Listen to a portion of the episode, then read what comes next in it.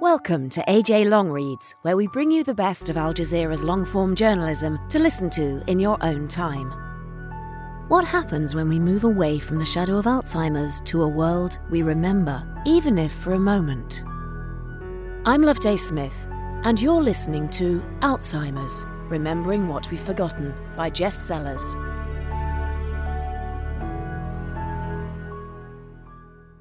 Honey, I don't know who you are, but thank God you've come. We haven't had music around this place for years, cried Mrs. Young one afternoon, as I arrived with a small guitar strapped to my back and a cart full of drums, rattles, and tambourines rolling behind me. What's your name? asked Mrs. Hall, looking absently into my brown eyes. I smiled at the two women. I've known both for almost a decade. I've kept a bi weekly appointment with this group of memory care residents for 12 years and have witnessed the gradual and relentless disease of Alzheimer's take an unbearable toll on them and their families. The emotional, physical, spiritual, and financial costs are excruciatingly high.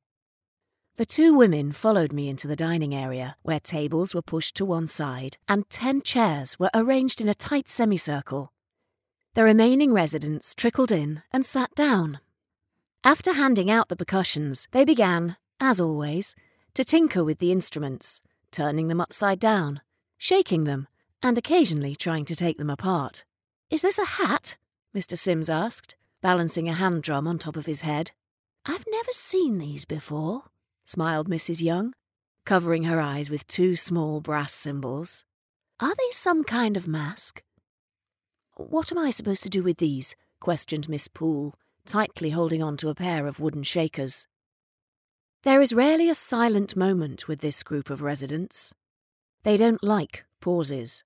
I frequently lose my voice before the end of an hour to keep the pauses filled.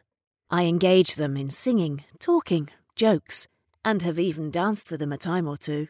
If silence arises in our circle lasting more than eight to ten seconds, many become restless some afraid, a few angry, and one or two may weep. This strong aversion to the pause is real for most of us, not just those diagnosed with Alzheimer's. Everything we're afraid of, running from, or angry about will most likely find and confront us during silence, during a pause. So we must fill it with anything. And we do.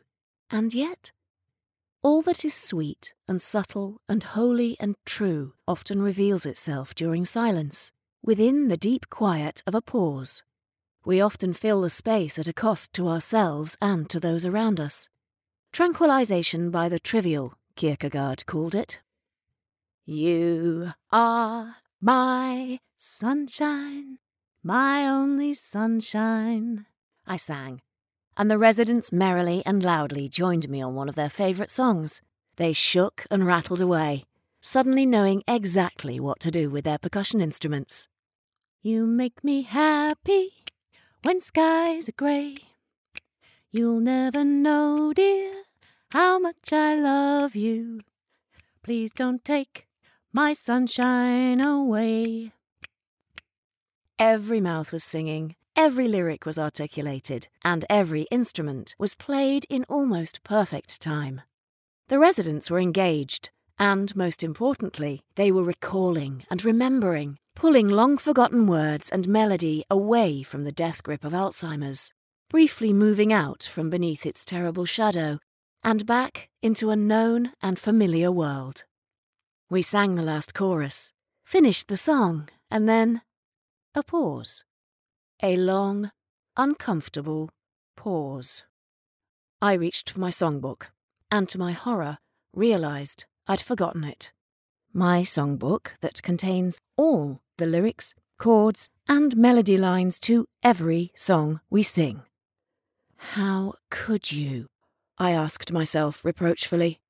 In decades of working with residents and patients, I had never once forgotten my songbook.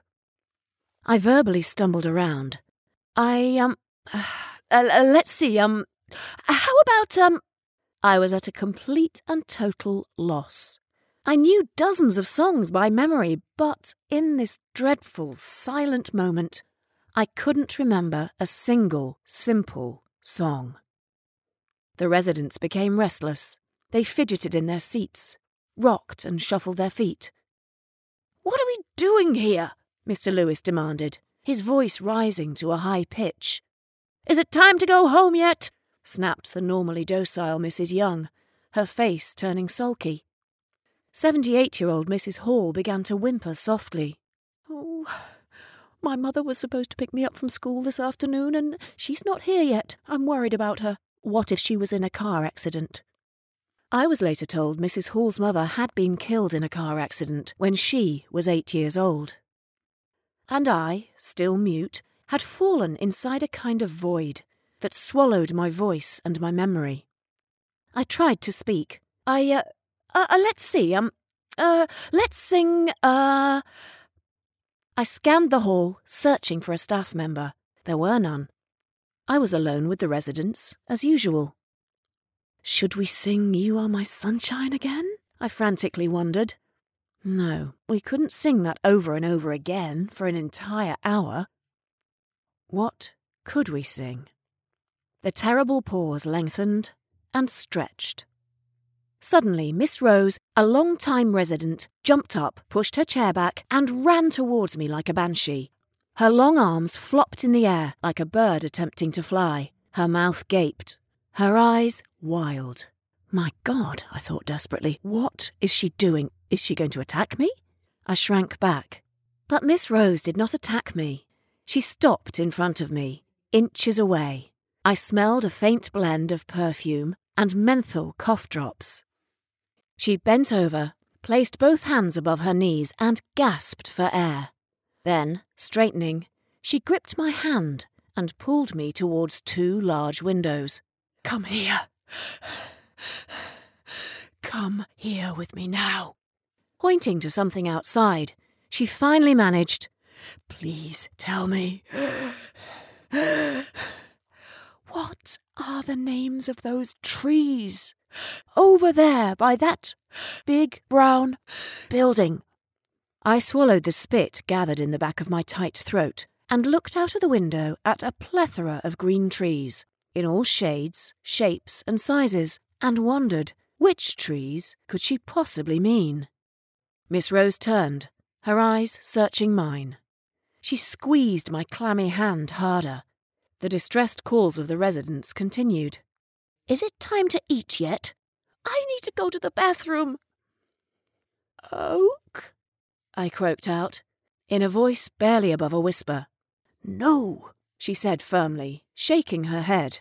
The other ones, by that building over there. Oh, that's a maple, I said, my voice gaining strength. No, the ones way over there, she emphasized, pointing with a trembling finger. Mr. Sims stood up, put his hand drum on the chair, and hobbled towards us, followed by Mrs. Young. They stood next to us and stared out the window. Mrs. Watts and Miss Poole soon joined, the latter pressing her face sideways against the window, leaving moist streaks on the glass. Pecan? Mrs. Young asked. The room grew quieter, the overall agitation lessening. Red oak? Mr. Sims asked. And quieter. A peach tree? Quipped Miss Poole. There were no peach trees or red oaks or pecan trees on the property that I knew of. Because I love peach trees, continued Miss Poole. Me too, remembered Mrs. Hall. And quieter. No, but these trees have a bloom that's a pinkish lavender colour, said Miss Rose with a wide grin. They're so pretty. I love looking at them. I'm not sure, but I think I must have loved them my whole life. And quieter. One by one, the remaining residents walked to the large windows and curiously peered out. We watched and gazed, as if absorbing a Monet or Van Gogh, And as we watched, a kind of wonder and reverence began to reach out from the scene and enfold us. We beheld trees and birds and squirrels. We saw cars whisk by on the freeway. We eyed puffy white clouds as they drifted across a vast robin egg blue sky. We witnessed tree leaves rising and falling with the wind, and our breath rose and fell with them. Our watching became deeper and quieter, and gradually grew into a kind of inward watching. It grew into a moment that would never leave us. And yet, if someone had walked into the room, they would only have seen the back of ten silver grey heads, whose crease filled faces were pressed against a large window pane, with one blonde head among them, and perhaps thought nothing of it. There's nothing special going on out there, they might have reflected, glancing out the window before moving on. But the early afternoon light was shining in our eyes. We were earnestly searching for lost memories in the landscape stretched before us. We were searching for ourselves. And the younger woman with blonde hair and brown eyes would, in that moment, learn an inner truth that would guide her the rest of her life. A busy squirrel darted along the narrow ledge in front of the window with an acorn between his teeth. Laura Young, Julia Watts, and Terry Sims chuckled. And then another pause. But a changed pause. Though fleeting, something was happening within us. It was as if the single, powerful moment had drawn a protective circle around us, and everything not part of that circle was excluded. We were sealed off from the world. Even the great movement of time had stopped and the mighty Alzheimer's disease itself was not allowed in. And in the circle, what was lost was found. Crepe myrtles! shouted Laura Young. Crepe myrtle trees! I see them now, Bob Lewis cried, pressing his finger against the window. There, near that building. They're pink and purplish. There's a whole row of them, called out Terry Sims. Yes, sobbed Rose reaching out and gripping Laura's shoulders. Please don't let me forget the crepe myrtles. They are crepe myrtle trees. Something mysterious, something beyond Alzheimer's, had risen through the fog. Something within each person that was still whole and intact. Miss Rose half laughed and half cried as forgotten memories stirred her from her depths her eyes lit with a tint of girlhood. I can remember how they smelled. Their blooms are so sweet, almost like lilacs, but softer and lighter, and they felt like crepe paper between your fingers. My neighbour down the street had one in her yard, Julia Watts recollected, tossing her long grey white braid. Bob Lewis and Alice Poole playfully looked at one another, smiling broadly. There were two big ones in my backyard at home, Rose continued. Behind the garage where Daddy parked the car. Me and my older sister Susan played under them when it was hot. Oh, even their bark was beautiful. Remember the colour of the bark? Yes, it was like raw umber, but a little lighter, Alice said shyly, clasping her hands. And the bark was so smooth. Rose reminisced, wiping her eyes. Laura spoke up. And their blooms lasted all summer and were real pretty. We nodded in understanding, for the sweet smell of crepe myrtle trees had entered into our imaginations, had entered our sacred circle, and fell upon us as a generous, soft rain, easing many unnameable sorrows. The room was wholly quiet, the only sound to be heard was the rustling crepe myrtle tree blossoms stirring our long forgotten memories, filling the air with an unearthly breeze and sweetness only we could see, only we could smell, only we could feel. Crepe myrtle trees, Rose whispered, wiping her eyes again. Please don't let me forget them. I can't forget the crepe myrtle trees, too. I just can't. The moment at the window lasted only six, or perhaps seven minutes at most. Rose's shoulders abruptly slumped, and the brightness in her eyes faded. She slowly turned and began walking back to her chair, one brave foot in front of the other. Julia Poole followed, and Laura Young. One by one, the little gathering of people at the window began the long sojourn back into the unrelenting and unforgiving world of Alzheimer's, as if climbing a vast, steep mountain. And as the protective circle dissolved around us, we were pulled back into our roles within the human journey, to somehow finish what had been started, to somehow live the lives that were ours alone to live. After everyone sat, Mr. Sims spontaneously sang out an old familiar song, one that we had sung dozens of times. We joined him in our unfettered voices. Oh, when the sun begins to shine. Oh, yes, I wanna be in that number when the sun begins to shine. We were not singing to escape from an uncomfortable pause. Instead, our half holy singing grew out of the silence and helped us bear the world we knew we must return to. It's time for me to go home and get dinner on the table, Mrs. Watts suddenly cried out in a childlike voice. And, just like that, the powerful moment completely vanished and yet had not vanished. Everything had changed, and yet nothing had changed. For somewhere deep inside us, the crepe myrtle trees still bloomed, undisturbed by the sorrows and hardships of our human life. And when we can no longer remember what is most important, when the world weighs heavily upon us, when we think we have forgotten how our lover's arms felt around us, or the name of our favourite tree, when we feel burdened beyond what we think we can bear, we will remember again. Something or someone will take us firmly by the hand and lead us to a window we can see clearly out of.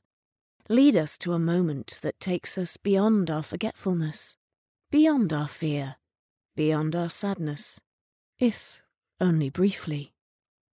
Perhaps the window will be an old familiar song or perhaps it will be the way silence sounds in a crowded room.